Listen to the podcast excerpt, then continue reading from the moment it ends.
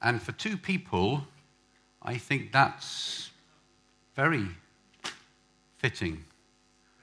Ruth and Christian are starting this year how they mean to continue. Stand up, please. With ring, please, Ruth.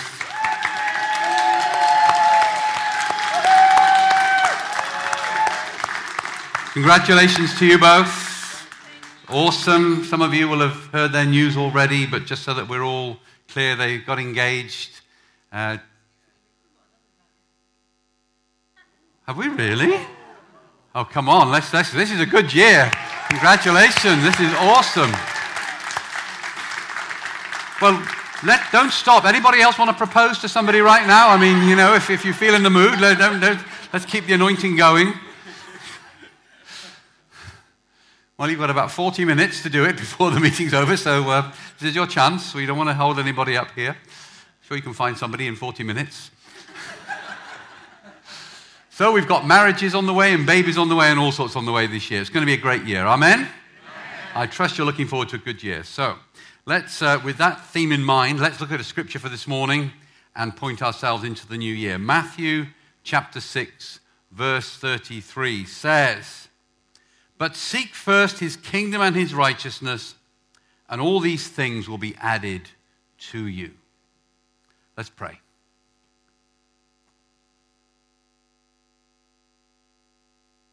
Father, we pray you will give us grace now,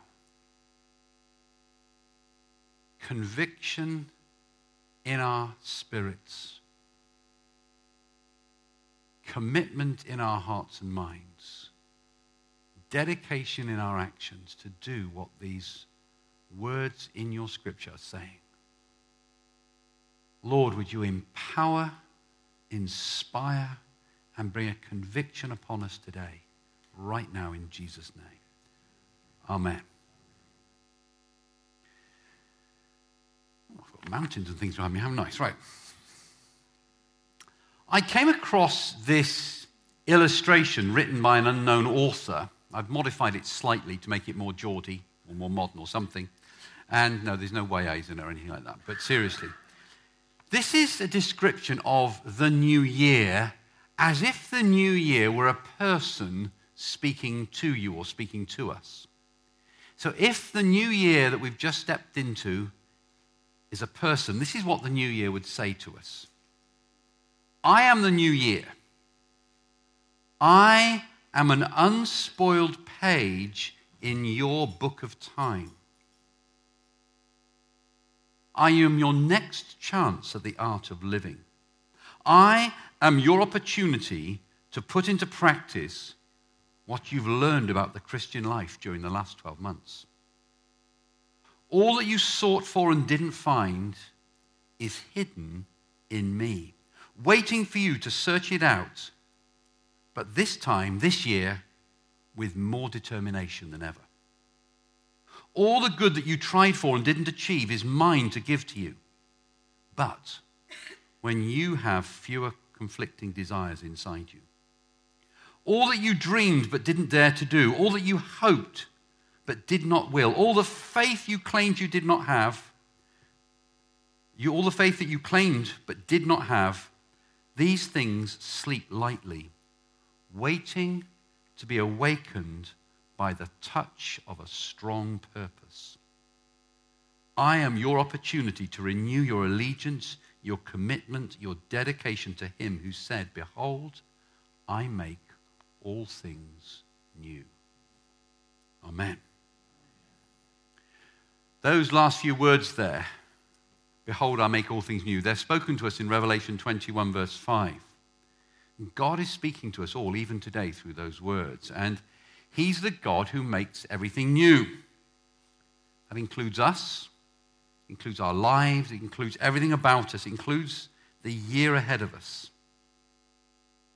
Now, when we read this verse, seek first the kingdom and his righteousness, and all these things will be added to, to you. Just want to point a couple of things out before we get into it more deeply. And it's this there is an adding to that can take place this year. So I want to ask you a question. Would anyone here like to see their life added to with the good things of God this year? About eight people. That's very good. Well done. Um, I'll pray for you in a moment. Adding to our lives in 2019 can happen. The promise, the possibility, the opportunity is there in the Lord. What we want to look at this morning a little bit is what does it take for that to become a reality for us in 2019? The answer, of course, is in the verse we read out Seek first his kingdom. Now, you'll notice it doesn't say seek his kingdom. What's the difference between seek his kingdom and seek first his kingdom? Any intelligent person care to enlighten us this morning? Priority, priorities, yes. Pretty good for a start off. Sorry? Finding Jesus. Jesus has always got to be the right answer to these things. Excellent. We've got to prioritize and find him. The kingdom is in the king. Important things first. That's right. I heard a voice. I think it was a person. It might have been an angel. It's probably the same to over here. Important things first. There's a difference between seeking the kingdom and seeking first the kingdom. And here's, here's the difference between the two. Let me see if I can illustrate this for you. Uh, I knew this couple and this is, this is the morning to talk about couples. So, in case you're wanting to find somebody in the next 35 minutes now, um, this, is, this is just a little hint for you. This couple couldn't stand the sight of each other. In fact, the girl actually said, He's the last man on earth I'll marry. Well, he must have been the last man on earth because she actually married him in the end. It just shows you true love will always find a way with a little bit of help from God and her friends. And a lot of help from God and a little bit from her friends. And so all of this turned around, and I knew them both quite well, and I remember her frustratingly saying, you know, a year or two before marriage, ah, oh, he's the last man on earth I'll marry. Well, and she did. So the wedding's coming, and it's a week before the wedding, and everything's going really well until. See, he promised her that she was the first love of his life. Now, there's two words that the word first implies there, but they're never spoken first and only. That's the difference between seek and seek first. It's the two words and only. So a week before the wedding, she finds out that actually she is the first in his life, but she's not the and only. Because he's sort of somehow let slip that on the honeymoon, he is taking with him, in, this is before um, the internet and all that existed, the portable 12 inch black and white television because Manchester United are playing. And suddenly, this promise to be the first love of her life took on a whole new dimension. Because as well as taking her on honeymoon, he was taking Manchester United with him as well. That car was getting kind of crowded with another 11 guys in there. Oh dear. Well, this got out. Somehow it got back to his fiancée, his intended. And she was none too pleased. And she expressed her none too pleased to him. I thought we were going to go back to, I can't stand the sight of him. He's the last man on earth I'll ever marry, but we didn't quite. So, um, anyway, he hears the message through a series of communications. And he decides that discretion is the better part of valor. He's not, he's not going to do this thing. So the day before the wedding, I go over to his house to help him pack the estate car. They're driving all the way up to Scotland. They're going to have a week up here. And something about the packing worried me. Because as I walked into his study, something didn't look right. And what didn't look right was the space where the TV normally sat just had a look at a mark there in the dust on his desk. He really needed to get married, this guy. He was an academic, and lower things like cleaning didn't really matter to him when he was working out equations and the universe and that sort of thing. And, um, and then I saw in the corner the TV. The aerial was disconnected and the cable was all wrapped up around it. And you can understand what was going on in my mind, kind of thinking, has he changed his mind? Is this first love declaration sort of regressing a bit? Well, I then see him pick the TV up, and I am really, really worried because he carries it out to the car. So I have to stand between him and the car and say, Do you really want to do this? I mean, I know this young lady well, and uh, it's going to, you know, when she sees the TV in that car, she's going to be none too pleased. You know, she's going on honeymoon with you, not Manchester United.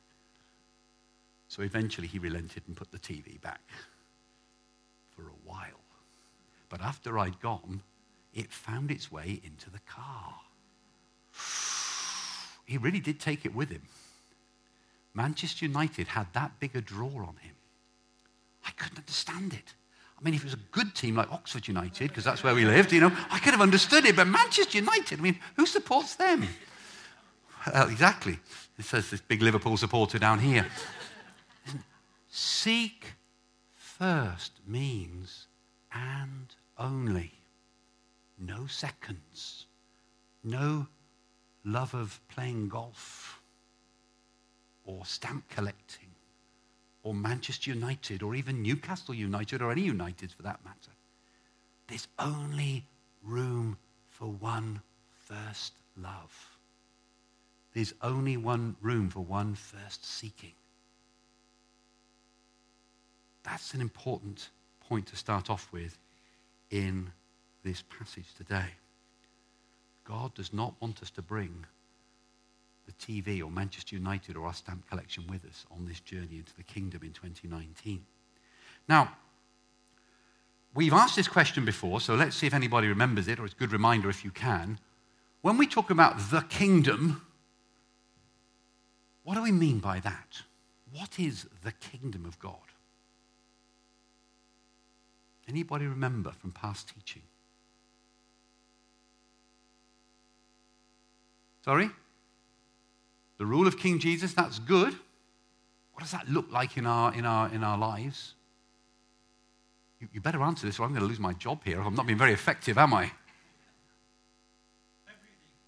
Everything. everything. Well, it is everything. It encompasses everything, even the bits we don't want it to encompass, including the 12 inch black and white TV. I mean, what is the kingdom? Righteousness, peace, and joy in the Holy Spirit. Heaven here on earth, that's more like it. Let's get this into something practical. Okay, we'll have to revise the teaching for you. Get your pens and notebooks out, your brains in gear, your phones, or something like that. Here's the teaching Caris and Lily are in the bunk beds when they are nine and six years old, whatever it is, like this, in our house back in the south of England. And one morning I walk into their room and I say, Oh, you've made your beds. And Caris says, well, in heaven, we'll have to make our beds. That's the kingdom. It's living now like heaven is already in you and you're already in heaven. Think about the way we think. Think about the way we talk. Think about the way we listen. Think about the way we do things. Think about our priorities and our values. Think about everything we do. Everything is correct. We do it now like we're already in heaven. That's got to be heaven on earth, isn't it? Quite literally. He doesn't very excited by that. I mean, are we all right here? Perhaps you don't want to make your beds in the morning. I don't know. There's a whole sermon on making your beds in the morning, by the way, that Sally's going to give you one day. There is something special about it. Uh, I'll leave that for her. The kingdom is Jesus ruling in everything. Is heaven's rule come to earth. That's why we say, your kingdom come, your will be done on earth as it is in heaven. It's bringing heaven to earth. Did you know? Your job, your purpose as a world changer is to bring heaven into your life and into the lives of others. It's to bring heaven to earth. We do things here like they do in heaven. Got to be good in heaven. Got to be better than the way it's done here without heaven. Now, Another way of remembering the kingdom is like this three words. The kingdom is an atmosphere, an attitude, and an action. Can you say those three things with me? The kingdom is an attitude. Good, I think I can keep my job if you can do that one more time. Okay, one more time. The kingdom is? Atmosphere. Good. Have you learned something today? Good. When Pastor Caesar visits and asks you that sort of thing, I want you to be able to repeat it. Now, the atmosphere, let's, we're going to look at these three things in turn. The first one is atmosphere. atmosphere. The atmosphere we live in and we live under matters to us. It matters greatly. The atmosphere we live in affects us. Have you ever walked into a room where there is, quote, an atmosphere? When you've heard nothing, you just walk into the room and it's kind of temperature drops about 30 Celsius and it goes to minus five or something. You think, this is frosty. Have they just had an argument? Or they're just about to? Or has she found the TV in the back of the car or something like that? You know, the atmosphere, you can feel it, can't you? You can't see it, you can't touch it, and yet it's very real and tangible if you're switched on and discernible. Of course, you may not be switched on and discernible and, and discerning, and therefore you might miss the atmosphere, and then that goes down like a, a, loose, a ton of loose soot, so like a lead balloon. That's what happened to me one Christmas when I walked into Sally's parents' house. And there was this incredibly frosty atmosphere because David, Sally's brother, had locked the family out of the house at Christmas Eve night. He'd, he'd gone, they, parents had gone to church for midnight mass, and when they come back, David had put the catch down on the door and they couldn't get in. And he was fast asleep and it was all took about three hours to resolve with, with sally's dad having to climb up on the roof dismantle part of the roof climb in through the roof open the trap door swing down. He's in his 60s so he's young and fit like me. And um, he, he, and then he had to reassemble all the roof and put the roof back. And uh, yes it wasn't a pleasant experience for anybody. Not, not, neither for David because he was asleep in bed when mother's handbag kind of connected with his head, you know. And so, so we go there on Christmas Day and we opened the door and said, Happy Christmas, Dad! And I was all hearty and hale. And I thought, there's an atmosphere here. Nobody was talking to anybody. It was stony cold silence. Oh, you can feel it. Happy Christmas. We spent the rest of Christmas saying, Happy Christmas! oh, let's go home. Listen, atmospheres are very tangible. And the thing about atmospheres is they either, they either pull us down with them or we have to try and lift the atmosphere and, and, change the atmosphere. And that takes a lot of understanding, a lot of insight, a lot of wisdom, a lot of willingness from us to, to find out what it's all about. And that's a challenge. It's not always easy. There are even bigger and more powerful atmospheres than that. There are spiritual atmospheres in a neighborhood, in a family, in a place of work, in a nation. There are spiritual atmospheres too. And just like um, kind of atmosphere when you go into to, to that situation like I've described, it can affect us greatly. Here's one spiritual atmosphere affecting someone. It says in 2 Peter 2:8, it talks about Lot, Abraham's nephew, when he goes to live in Sodom and Gomorrah. This is what it says about him.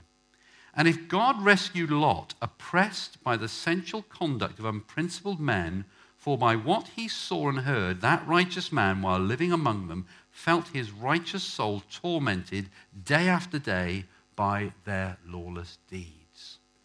Lot chose to go live in a place that he thought looked good, but the atmosphere, spiritually and morally, was terrible. And the Bible says it oppressed him because of his belief in the same God that Abraham walked with.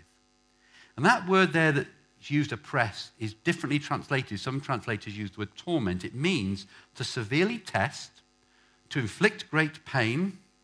It's also used of childbirth. I hope that's not upsetting anybody here this morning because that could be a little worrying for a few of you, but God will be with you and you're going to be great and fine. And it means to be harassed. It's also used to be in a boat when a storm is tossing it about. That's what atmospheres can do to us. They can make us seasick. They can oppress us. They can really bring us down spiritually. The wrong spiritual atmosphere will get to us eventually. And when it does, it will bury our spiritual life alive it will suffocate the spiritual life out of us if we live under the wrong spiritual atmosphere. So,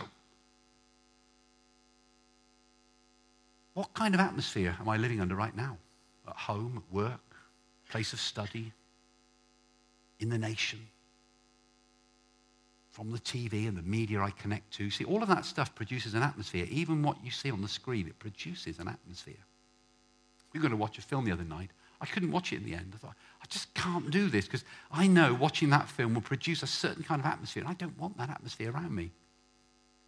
So we just had to be boring and talk to each other instead. That's the better atmosphere. Couldn't watch it. Atmosphere really affects us. What kind of atmosphere do I want to live with in 2019? Now, do I want to live with an atmosphere that's constantly negative? You'd be surprised how unpositive people are outside of church. I mean, I hope you come to church to get some positivity and upbuilding and encouragement and strength. Because when I'm outside of church in other situations, and when I reflect back on the times I did work in, a, in, in employment and so on, it was very negative a lot of the time. So, very unfaith-filled, unbelieving, negative atmosphere out there.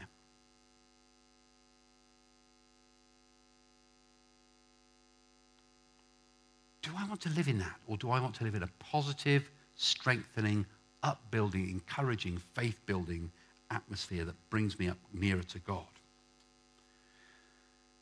What do we do if we encounter the wrong atmosphere? Well, we can do one of two things. We can either give in to it and go along with it for fear of offending people or upsetting them, or we can change it. Can I say to you right now, right now in your spirit, make a decision not to be afraid of offending or upsetting people when it's for God. So often we're too polite because we want to be nice as Christians. And we don't say what we need to say. And that leads us to accept the atmosphere that's put on us rather than the one that we should be setting. Now, you don't have to be nasty back. Don't be the mirror image of what you're receiving. But we can change the atmosphere and not go along with certain things. But that means we have to be willing to cut across people. We can do that as nice as we can do it. We can do it as graciously as we can do it. But we shouldn't just accept what comes our way in terms of atmosphere and the kind of stuff people want to put upon us. Listen, we talked about being leaders and world changers at the end of last year. Well, one of the great characteristics of leaders and world changers is this they are atmosphere changers. You and I have the ability to change the atmosphere. Did you know that? just a single comment, a single word, or even a smile sometimes, or a different approach or a different spirit can change the atmosphere around you. I want to ask you a question. How many people here are atmosphere changers? Didn't ask if you were doing it. How many people have been made by God to be an atmosphere changer? Let's, let's ask that one right. Okay, you're right. All of us. Look at the person next to you and Say, You're an atmosphere changer. And then say to them, So change it. We can change the atmosphere. There was a negative atmosphere going around in our circle of friends some years back before we came to Newcastle about a certain issue in the church. And everybody got on a downer about this thing. And they were really grumpy, and there was negative thoughts, negative expressions, negative words going around. And it was to do with our, our Christian school that we had at the time. And our kids were due to go to school at five years old, a big group of them, and there was no teacher for them. So none of these kids would be able to go to school. They would all have to stay at home. We have to homeschool them. That was the, the bottom line if we wanted them to go to Christian school because there was no teacher. And a lot of these parents had given sacrificially to build the school building and set the thing up. So they felt they had an expectation or right to have a, a place for their kids when the, when the school, when it came time for their kids to get there. And our, our Caris was one of them. But all this stuff was going on. And I picked up on some of it. And so somebody then opened their mouth to me and said, Well, I think this is a bad show, don't you? I mean, after all, da da da da da. I said, No. I said, That's the wrong approach. They looked at me this is quite a good friend of mine, and they were shocked. I said, That is not how we're going to approach this. We're going to approach this a different way. If there's no teacher, well, then we're going to stand with the leaders of the school until there is a teacher. we're going to be positive, we're going to be filled with faith, we're going to support the school, we're going to support the teachers, we're going to support the teachers. Instead of demanding something for ourselves, we're going to teach our children a lesson through this that to have a good teacher is a privilege and not a right. That if God gives you a good teacher, you should jolly well respect the teacher and be glad you've got one because good teachers don't come cheap and don't come easy. Any teachers here? Say amen. Amen. I was shocked. I said, No, we're going to get a teacher and we're going to teach our kids to pray. We will homeschool them, and every day they're going to pray their teacher into being. And they're going to learn the teacher they get is going to come from God so that when they get in that classroom, they're going to respect, have good discipline, and work hard. And thank God for it. So it comes the meeting where the school headmaster is there and the chairman of the governors is there and, and, a couple of school representatives, and they are expecting a bad meeting. They've picked up on this bad atmosphere. So they sit there and they're waiting for the flak to come. And this is church. It should never be like this. Anyway, I got round all the parents by then because I'd realised and I'd spoken to every one of them. So I was backseat driving at that point. I thought, well, I've done my work. Let's see if the right atmosphere comes out. One by one, they stood up and said, Mr. Headmaster, thank you for running the school. We believe in you and believe in what you're doing. We will stand with you and when a teacher comes, we will thank God for it. We're going to teach our children to pray a teacher into being by faith and teach them to respect and honor that teacher as the gift of God into their lives. And they all stood up one by one and said this. The headmaster was shocked. He stood up after he said, Well, I, don't know quite what to say. Um, we weren't expecting this. he was expecting a bad atmosphere. He said, Well, thank you. He said, We will. Um, we thank you for your support, yes. That was the end of the meeting. There was no arguments, no discussions, no questions, nothing. A different atmosphere had prevailed because I dared to challenge the atmosphere and become an atmosphere changer. I thought they've done my work for me. I've sown a good atmosphere in them, and they've reflected it back to the head teacher. So that was in July. Next term, September, our children were going to start school, homeschooling, and wait till the teacher came maybe six months, a year later. Our children prayed over that time, and when September came, there was not one but two teachers in the school, brand new, to teach them. God had supplied through that good atmosphere and through that atmosphere of faith and being of a different spirit. That's how we can be atmosphere changers. We speak faith. We get people to look up. We turn the conversation around. Now you don't have to see it like that it can be very different. We can bring a different perspective, a different way of talking, a different way of understanding and responding to the situation with faith to lift people's hearts and lives and visions and bring that different atmosphere in. You and I are atmosphere changers. Now, let me tell you how powerful this is. Three days ago, I had an incredible conversation with somebody, and that conversation came through thousands of miles from the other side of the world. And this is how it worked. Uh, a few months ago, Sally and I were in a meeting with Bishop uh, uh, Oriel Ballano, the leader of a huge church, their biggest church in the Philippines. And um, sorry, that's not name dropping, but you know, Bishop Oriel does go around and say, "Hey, I know Clive and Sally all over the world." Just want, just want you to know that, and we don't mind. You know, we let him do that. Anyway, so he, we're with him in a meeting with a lot of other pastors, and um, he is saying, he said, the problem with the Philippines is we have the wrong atmosphere and the wrong environment. People in our country lived under slavery for 300 years. And so now they just see themselves as slaves. They don't see themselves as very intellectual, as very academic, as top flight. They always think, Filipino people always think they should be the servants and the cleaners and, and that kind of lowly job. And they never think better of themselves. They think the white man has got it all right and they're just some other second, third class citizen and so on. He said, We need a different atmosphere in our nation. So we need to believe in ourselves. We need to see ourselves as leaders and as people with initiative and get up and go and so on. Said, so that's what we're doing in our church. We're preaching a different atmosphere. We're preaching a different environment. We're preaching, encouraging our people not to see themselves as the product of 300 years of past oppression and slavery, but to see themselves as born again by the Lord Jesus, changed, new, different, exciting people with all this potential and all this opportunity in the world. Said, that's how we talk to our nation. Well, do you know what that's done for him? Number, one of his 12 leaders is the uh, president appointee to stamp out corruption in the country. He's a Christian, and the president likes him because he's a Christian. Now, you know the president there is highly controversial, we won't get into all of that. Um, he makes presidents elsewhere look fairly normal, let's put it like that. And you know, we won't get into all of that either, but you probably know what I'm saying. But um, three days ago, I am talking to a receptionist at the place where we're st- stopping, and I thought, well, let's just see if we can get a conversation going here. I said, Where are you from? She said, I'm from the Philippines.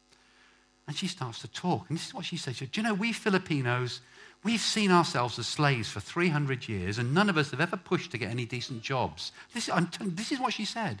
She said, We, we think of ourselves as like the, the lowly paid jobs and the cleaners and the, and, and, and the, the you know, the, the sort of the, the, the, chambermaids and all that sort of stuff. She said, But I don't believe that. We should look up. We should have a different feel about ourselves. She's repeating virtually word for word what Bishop Oriel said to me. So I thought, Is she in his church? So I asked her all these questions. She doesn't know who he is. She knows nothing about his church. Listen, they're changing the atmosphere of a nation. Did you know that? Did you know you can change the atmosphere, not just around you, you can change the atmosphere in your family?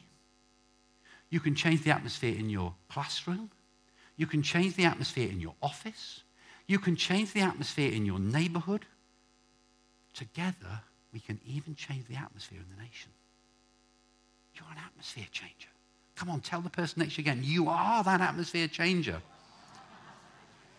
I heard it myself. I heard the bishop's words come back to me through a person that doesn't even go to his church. She's got the message. We're changing our perspective. We're changing our outlook. We're changing the atmosphere. And because of that atmosphere change, she put herself in for a posher job and she's got a posher job and she, she doesn't even know why her life's looking better. Isn't that the blessing of God spilling over? Now she needs to get born again and saved. She's experiencing so much of what God is doing without even realizing it. That's the kind of impact we want to have on the world. We are atmosphere changers. And the kingdom of God is an atmosphere. And we need to change the atmosphere around us and be sensitive to the atmosphere around us and not sucked into it, but rather to turn it around for the sake of the kingdom. That's my first point. How do we change the atmosphere? How do we do that? Well, that brings us to my second point, which is attitude. What three things of the kingdom? It is an. Right, good. You're doing well. I hope I'm going to keep my job by the end of this sermon. Now, let me ask you a question. What is your attitude? We could all ask ourselves this question What is my attitude? See, John Maxwell, in his leadership book, he describes attitude as like an aircraft, an airplane you're on. You know, pilots, they have a whole lot of dials and equipment around them, but they spend most of their time looking at just five of them in front of them. They're shaped like a letter T, and they have a little, well, they have screens now, but in the old planes, they used to have a little white line around it, a little letter T. And one of them was called the attitude indicator. And it's got like a round ball on it, it's got a black bottom and a white top, and some lines on it. And it tells them if the plane is nose up, horizontal, or nose down. Now, if that attitude is nose down, what's going to happen to that plane eventually? It's going to hit the ground, isn't it? Guess what happens in life? What's our attitude? If our attitude is nose down, what's going to happen to us? If our attitude is just on the horizon, no change.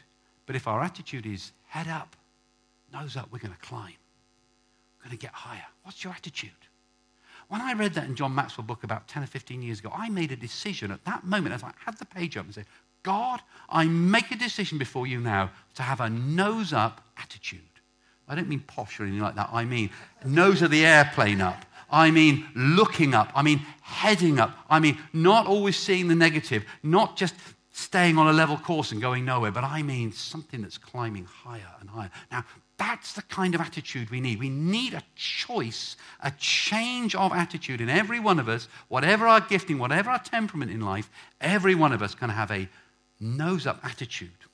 Now, how does that work in, in other ways? Let me see if I can picture this for you. See, imagine looking in a mirror at yourself, and if I could say to you, what, what do you see in the mirror? Supposing I had to ask you to describe yourself as something, let's say an animal. What kind of animal would you describe yourself as? I'm not going to come around and ask you because it's been incredibly embarrassing. I might even find out some little pet names couples have for each other, eh, won't I? You know, you could be her Mr. Badger, couldn't you? Uh, something like that, Joe, or something. No, he's definitely not, says Carrie. What is it then, Carrie? Oh, shucks, she's not going to tell us. I thought I was going to trick her into giving away. The, Christian and Ruth, you've got months now to think about little pet names for each other, you know. You sometimes see these advertisements in the Times, you know, little bunny rabbit loves her little pink ears or something like that. You think, who's little bunny rabbit? You know, it's all secret code encrypted stuff. I'm sure there are some little bunny rabbits in here somewhere. Now, what animal would you, Jibu's laughing, have you got, have you got a pet name? Oh, no. Everybody asks Jibu afterwards what name Anu calls him, you know, just, just to find out. And you can tell me, I'll announce it next week. So, but seriously, what animal would you picture yourself as? Now, think about this for a moment. Jesus is actually pictured as an animal in Scripture, isn't he? Two, two animals, which, well, actually, probably more than two, depending on the circumstance. But what two is he regularly compared to? Lion and the lamb. You all know that. Now, we know the lamb has to do with his death on the cross, his sacrifice before the foundation of the world. It speaks of gentleness, willingness, sacrifice, purity, innocence, perfection. But he's also called the lion of the tribe of Judah. Now, how would you imagine being met by Jesus if he came to you as the lamb? You think, oh, Jesus is going to be nice to me and kind to me. How would you imagine meeting Jesus? Jesus, I'm going to come and see you tomorrow, Christian. I'm coming as the lion. What's your thoughts then? Meeting the lion, yes, you might get eaten, Andy says down here.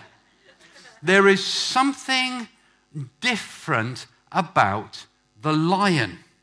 And let's just think about that particular illustration.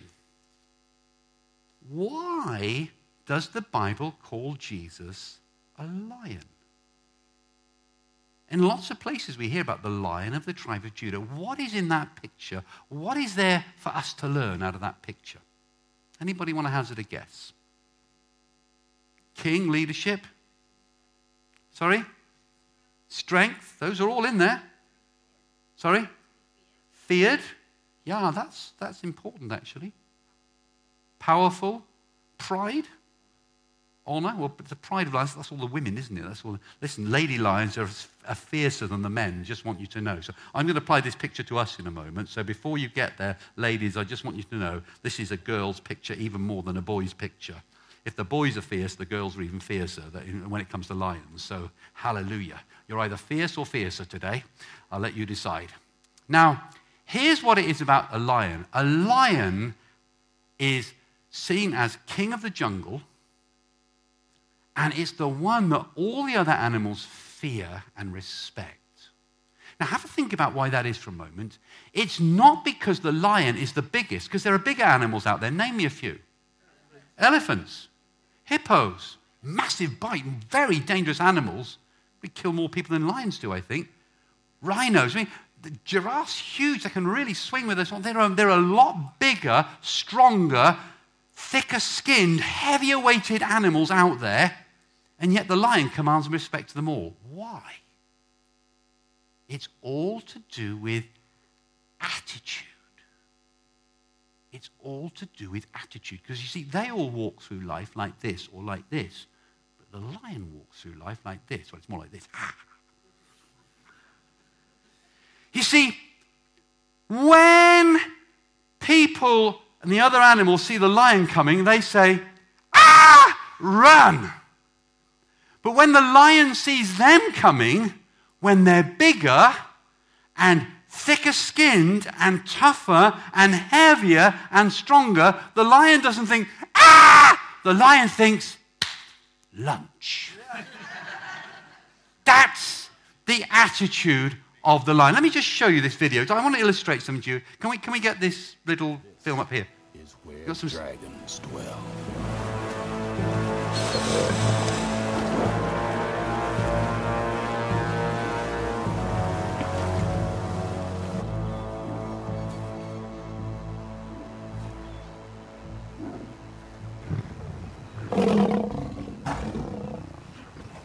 The river pride feeds on a dead hippo washed up on the river's bank.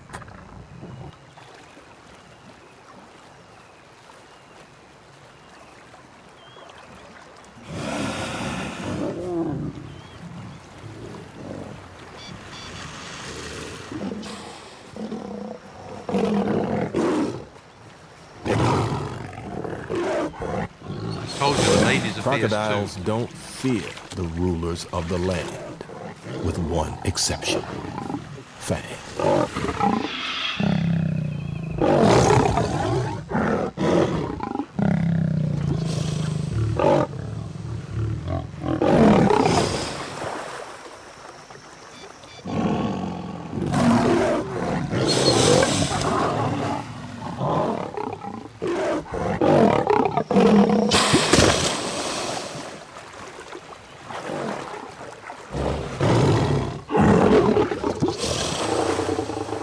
The pride's protector has earned his keep.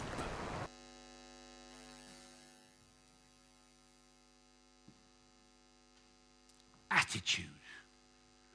That croc's got bigger teeth, harder skin, weighs at least as much. He's in his own environment. And the lion comes up to him, Come on, I just dare you. I just dare you because I'm going to eat you alive if you try it.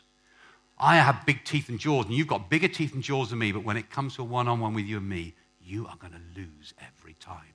And the croc goes, Okay, okay, okay, I get you, I get you, I get you, I get you. See, see attitude. Attitude. Nose up. I can do this. God is with me. The Spirit is in me. God is bigger. God is better. This kingdom atmosphere is bigger and better and greater and preferable to anything that's going on here. I can do this thing.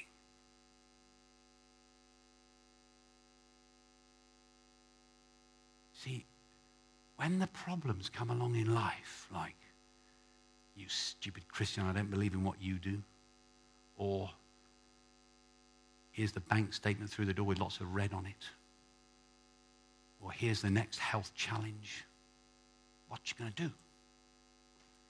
Going to be little pinky, fluffy bunny and run away? Or are you going to go, ah, lunch is coming my way? This problem is going to become my feast for the day. I'm going to eat it alive and grow fat on it. What's your attitude? Fear or teeth? Problem or lunch? Nose up, nose down. The kingdom is an atmosphere and an attitude. Do you know, you don't have to be big and forceful to have the right attitude or to express it. I've watched the right attitude expressed in some very quiet, insistent examples in the past, and it's impressive however you express it. You can be that lion too. Please turn to the person next to you and go, ah!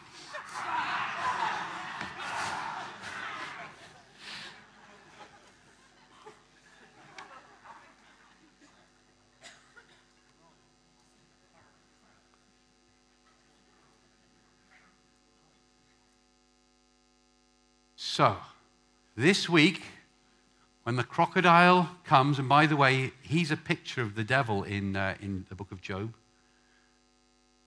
When the crocodile comes to eat your supper, what are you going to do? Okay, after me, one, two, three, you're going to go lunch like this. Ready? One, two, three. Lunch!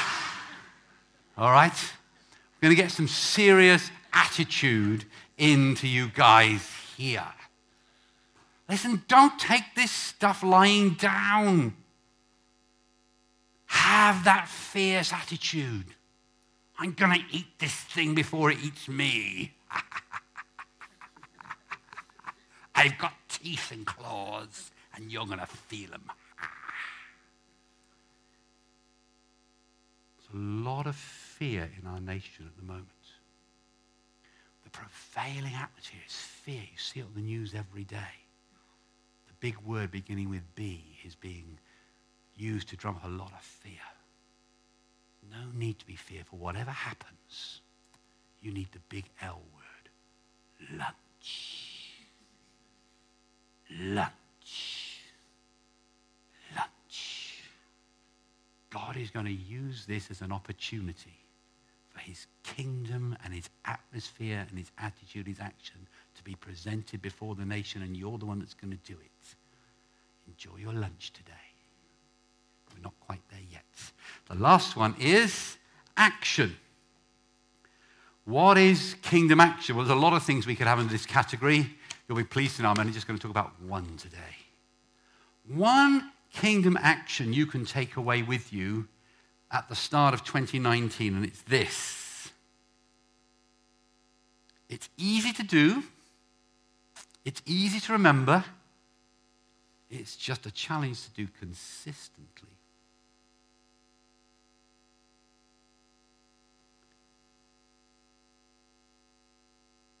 As we step into 2019, we are going to come up against our biggest enemy. So I'm going to tell you in a single word how to consistently overcome and defeat your biggest enemy in 2019. Anybody interested in finding out about that? Yeah, good. The, answer, the truth is, I've already told you this and you already know, so we're just going to remind you again. Oh, yes. What is my biggest enemy in 2019? Mm, getting there. My biggest enemy in 2019 is 2018. My past. Because as I step into 2019, there's this thing following me through the door called 2018. And it's waving me saying, Hello, hello, what about me? What about all these failings and failures and fallings and coming short? And, and what about the way we did things last year? And it's all coming after us. Our pasts will consistently defeat us if we let them. Do you know, some people come to me and they say, Clive, the devil is really attacking me. And they may be right, they may not be. Do you know what? The devil doesn't really need to attack most of us most of the time. All you need is a past. That can do most of the devil's work for him without him ever having to show up. And all you have to do is remember the bad side of that past. Now, listen, God wants us to remember the story of our past and where we come from with Him. There is a good side to remembering our past. There's a good side to remembering the good things of what God has done for us. And I'm not talking about that. But God also has the ability to selectively forget things. Did you know that? God remembers and he forgets. Surely God doesn't forget. Well, he does. He chooses to forget certain things like our failings and mistakes. When he covers them with the blood of Jesus, he's forgotten them. Isn't that good news? I mean, who wants to spend eternity with God? Yes, I know you're good now, but what happened back in 1997 when that World Cup match, well, it wouldn't be the 1998 when that World Cup match was on, and uh, you, you said that at the television, and you threw that at the TV, and you said about the England, yeah. See, he's never going to remind you of those things. There is a kind of forgetting. Let's put the scripture up here to show you what I mean here. Do we have the scripture from there? So Isaiah. It's coming. There is a scripture in Isaiah, which I'll read out from my notes since it's not on the screen, which says, It's there. This is what the Lord says He who made the way through the sea, a path through the mighty waters, who drew out the chariots and horses, the army and reinforcements together, and they were never to rise again, extinguished, snuffed out like a wick. This is what he says Forget the former things. Do not dwell on the past. See, I am doing a new thing. Now it springs up. Do you not perceive it? I'm making a way in the wilderness and streams in the wasteland. What does God say? Forget about it. Have you've seen that film? What is that film? It's Hugh Grant, isn't it? Mickey Blue Eyes. He has to pass himself off as an uh, Italian gangster, so he, the only phrase he uses is forget about it. Spends the whole or half the film saying, hey, forget about it. In terrible Italian accent, forget about it. It's a good line to remember. Hey, forget about it. What Isaiah is saying here is this listen, There was, a, can we go back to the beginning of the verse, please? There was a time when God took our people from Egypt through the Red Sea and out the other side, and in the Red Sea, he dealt with all their enemies. Wasn't that wonderful? Remember that and praise God. Now forget about it. Forget about it because he's not doing that again. He only did the Red Sea once. And here's the challenge with 2018 and all the years before it on the good side. And the good side is this God moved in my life like this. God did this for me. I've got to get back there because I'm not there now. God worked like this. He worked through John Wesley. He worked through Spurgeon. He worked through whomever. He revived the company. Why can't we get back to how the country was? We're not going back that way again. It's not going to be like that. We only had the Red Sea once. God says, Look, that's what I did. I dealt with them. I dealt with those issues. I dealt with those things in a way that was appropriate at the time. Let's go to the next verse. Now, forget about it. Because I am what? I am doing a what? A what? Come on, I can't hear it. I am doing a. God is doing a new thing. But if you don't forget the old thing, you won't be able to see the new thing. You'll be holding God to ransom of the old thing. Well, you did it like that before. You've got to do it like that again. We have a word for that. It's called denominations and tradition. And Jesus says that's the only thing that nullifies the Word of God. Tradition is a curse. Even good tradition, even family tradition. Just because God did it that way before, He may not do it again that way. See, He wants to do a new thing with you in 2019. He wants to make you not like you were before when you were at your best with Him. He wants to go beyond that. He wants to make you a better version of whatever you can be right now. Now, have a look at where you've got to in your Christian life and think, well, have I got to? Is, is there anybody here who's as far on in their Christian life as they really believe they should be at this point? I don't ask you to put your hand up, but I'm sure nobody's going to put their hand up. Yeah, I, I've really made it. If you do, hallelujah, we're going to pray for you for pride anyway. But anyway, I'm sure every one of us feels here, oh, I should be further on by now. Listen, forget about it. You're here today. Hug the person next to you. Say, thank God you're here today. That's all that matters. That's to make up for all that lion stuff earlier on, you know. Don't you be in fear of the person next to you is going to eat you.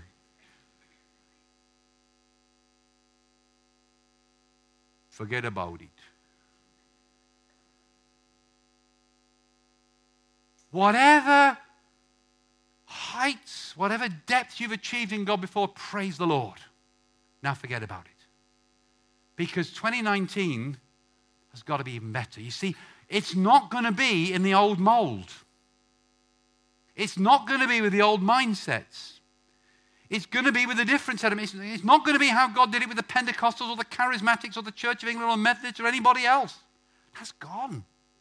Thank God for it, but it's gone. It did its good in its day, but it's gone. I am doing a new thing in you. Forget about your own traditions and forget about all those failures, mistakes, slip ups, big slip ups, major slip ups, major crashes and burns, whatever took place in 2018. If you step out this door remembering that stuff, I can promise you 2019 will be no better for you. This is your number one enemy. But if now, while I'm speaking, you can say, That's it, I'm leaving it all in this room this morning, you don't need to take it with you. Forget the former things.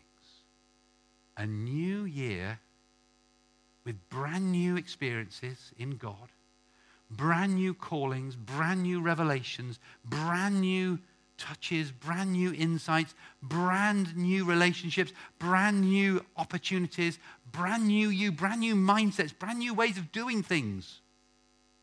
That's what waits you in 2019. And he says here, look, do you not perceive it? We're back to where we were at the end of last year. Remember with the earphones on and, and, the, and the blindfold. Can you see it? Can you hear it? Listen, the devil wants to keep those earmuffs and that blindfold on you. Your old nature wants to keep that on you. But God wants to take them off. Perceive it. Look at it. It springs up. Can you see that? This is not just going to crawl its way out of the ground and sort of grow. It's springing up. Hey, look at me. A new 2019, a new experience, a new year. Forget that old stuff. There's brand new, amazing things for you in the future. Can, can you see it? Can, can, come on, come on, let's get excited. This is what he's saying. And he goes on to say that, look, this, it's not a party of the seas here. This is a wilderness now. We're not dealing with the sea anymore. We're dealing in a brand new context here, a wilderness context. We're going to turn this desert into water. We turn the water into dry land. Now we're turning the dry land into water. Can you see? It's a brand new thing. It's the other way around. A different setting. Atmosphere, attitude, action.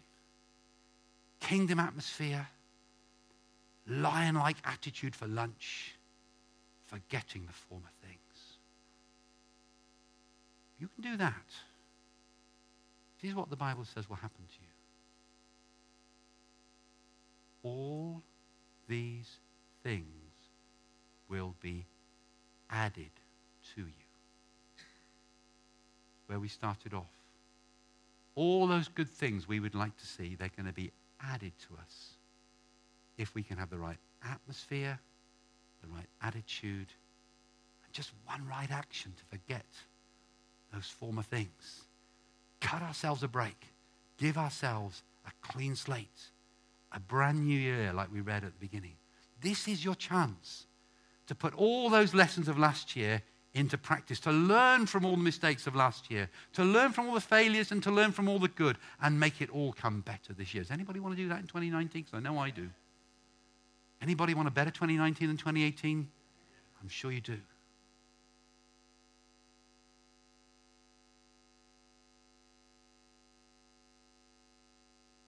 Seek first his kingdom. Seek first with no seconds. Seek first and only the right atmosphere, the right attitude, the right action all these things will be added to your account. It's as simple as that. You do that? What you going to do this week when the, when the atmosphere goes down and what are you going to do? Change it. What are you going to do when the problem comes along? What are you going to say? No, you're not. You're going to say, let's. What are you going to say when the problem comes along? Yes. What's you going to say when 2018 tries to raise its head? Forget about it. This is deep stuff, isn't it? Forget about it. What did you learn in church today? We're like, hey, forget about it. Mickey Blue. Let's stand and pray, shall we?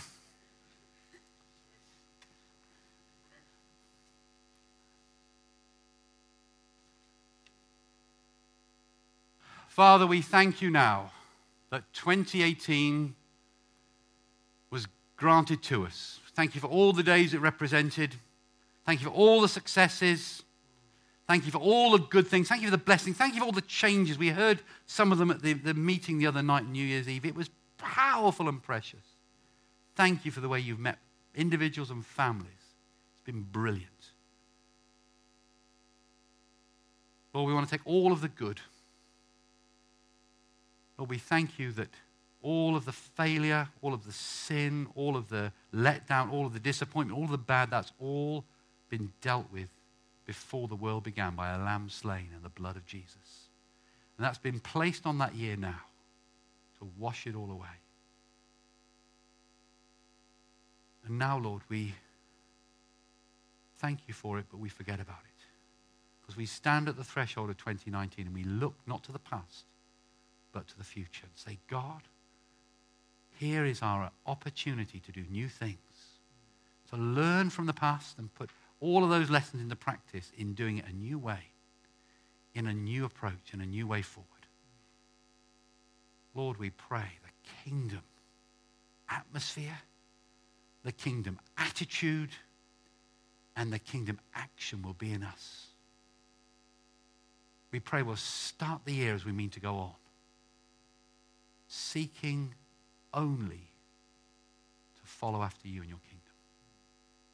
And Lord, we believe you'll add to us great things this year blessings, protection, healings, miracles, souls, family members, relationships restored, changes in our work situation, changes in our finances, blessings in every part of our life, growth in our walk with you, fruitfulness, growth in ourselves, in our church, because we have the right atmosphere, the right attitude, and the right action because we're seeking your kingdom and only your kingdom.